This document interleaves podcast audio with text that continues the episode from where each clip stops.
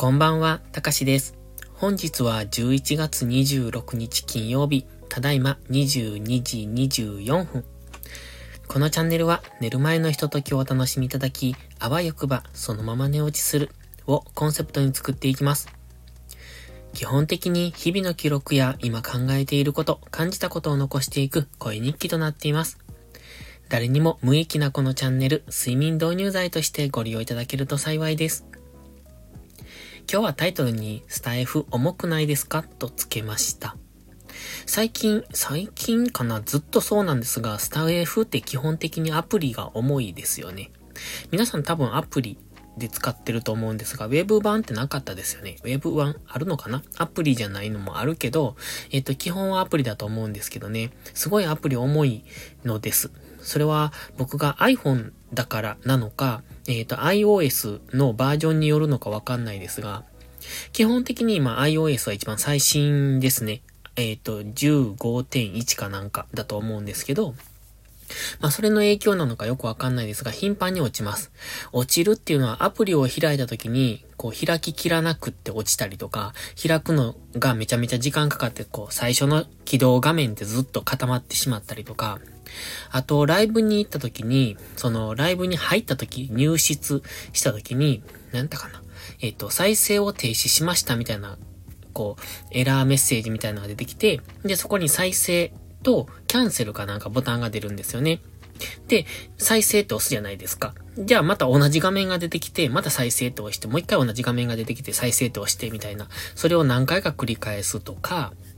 あとはライブのページに入った時に、えっ、ー、と、音声が聞こえなかったりとか。っていうのが頻繁にありますね。それは単純にバグだと思うんですが、まあ、基本的にスタイフのアプリが重くって、うん、いつも微妙だなと思ってます。まあ、これでもだいぶ以前に比べると軽くはなってきたと思うんですが、もう少し、えっ、ー、と、早く改善してほしいなと思うところですね。まあでも無料で使えているので、まあそんなに別に困ってるわけじゃないんですが、まあ快適かと言われるとちょっと微妙かなと思いますが、あと僕よく聞くのはボイシーなんですが、ボイシーのアプリもあの時々重いんですよね。で、ちょっと不具合とかが出たりしますし、まあ仕方がないのかなと思ってます。で、最近ね、ずっと出かけてなかったっていうか、まあ今までは車の運転中に耳から、えっと、ボイシーを聞いてることが多かったんですけれども、最近全然出かけてないので、あの、音声コンテンツが全く聞けてなかったんですよね。で、あの、オーディブルもやってるんですけども、オーディブルなんか本当に全然聞けてなくって、うん、もう解約しようかなって思うぐらい全く聞けてないんですよ。まあ、で、特に今週は、あの、昨日も喋りましたけど、部屋に引きこもり、違う、家に引きこもってたので、全く出かけてないから余計にそういうのを聞く機会がなかったんですが、来週はもう少し、えっと、動こうかなと思ってますので、えっと、多分、うん、もうちょっと音声コンテンツも聞いていけるかなと思ってます。最近はほんまにもっぱらスタイフのライブ配信ぐらいですかね。あとは自分がフォローしている方の配信ぐらい。まあ、フォローしている方って言っても本当にね、タイムラインに上がってくるのは1人か2人、2人 ?3 人そのくらいしか上がってこないので、まあ全然、あの、大したことないんですけど、なんですね。で、あの、話変わるんですけどね、あの、今日気づいたんですが、観葉植物がまだ成長してるんですよ。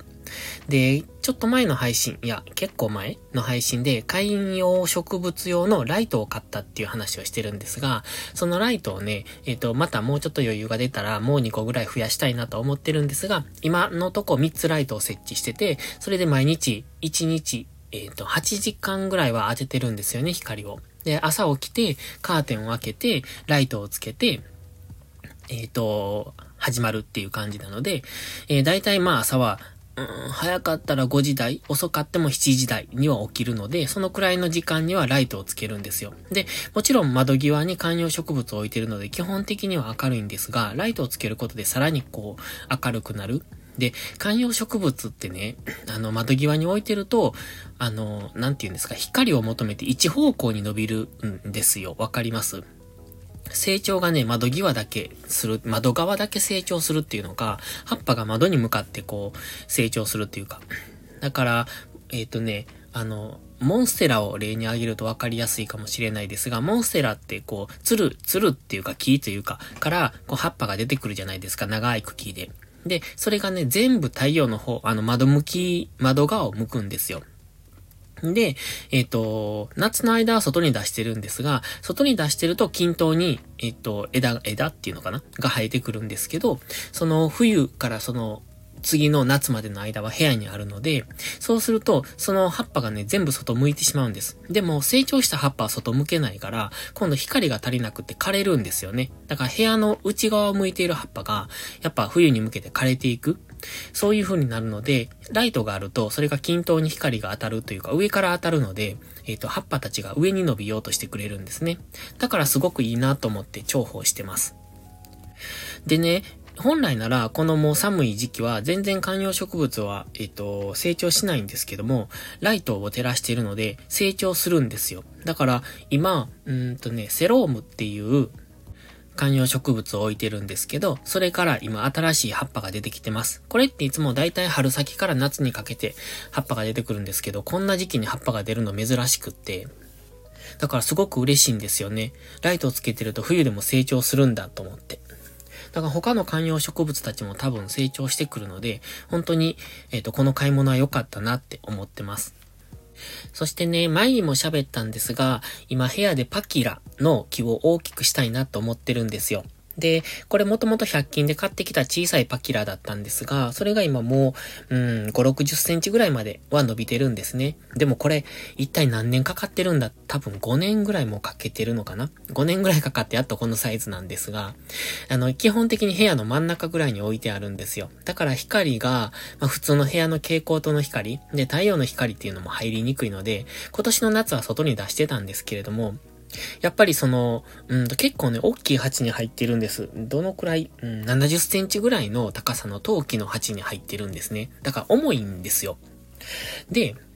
えー、外に出すのも結構億劫だったので、今までは全然出してなくって、で、今年初めて出したんですが、やっぱり出すといいなと思うんですけどね、あのーそれでも成長がね、なかなかしてくれないので、このパキラを今、パキラは窓際に置いてないからね、成長が遅いんですね。なので、またライトを購入すれば、このパキラにも当ててあげたいなと思って。ただ、今自分の、うんと座っている机のすぐ横に置いてあって、まあ、そこでライト当てると多分そのライトは本当に自分のすぐ横に降り注ぐ感じになるので、それはそれでどうなのかなと思うんですが、うん。でも、このパキラはね、一応僕の中では、えっ、ー、と、部屋の天井に届くぐらいのサイズにはしたいんですよ。こう、イメージとしては、僕はジャングルに住みたいので、えっ、ー、とね、このパキラが成長して、天井ぐらいまで葉っぱが伸びる。違う。枝が、幹が伸びて、そこから降り注ぐように葉っぱが降りてくるみたいな、そんな風にしたいなと思ってるんですね。だから、ちょっとまたライトを購入すればパキラにも当てようかななんて思ってます。ということで、今日はちょっとグダグダな話をしてみましたけど、いかがでしたでしょうか？あのー、昨日の、うん、ボイスダイアリーもまとまりがなかったんですが、やっぱりテーマトークみたいにちょっとなっちゃうんですよね。なので本当に今日したこととかいうのを、また日記みたいな形でつれづれと喋っていけたらなと思ってます。では今日はこの辺で失礼します。最後までご視聴いただきありがとうございました。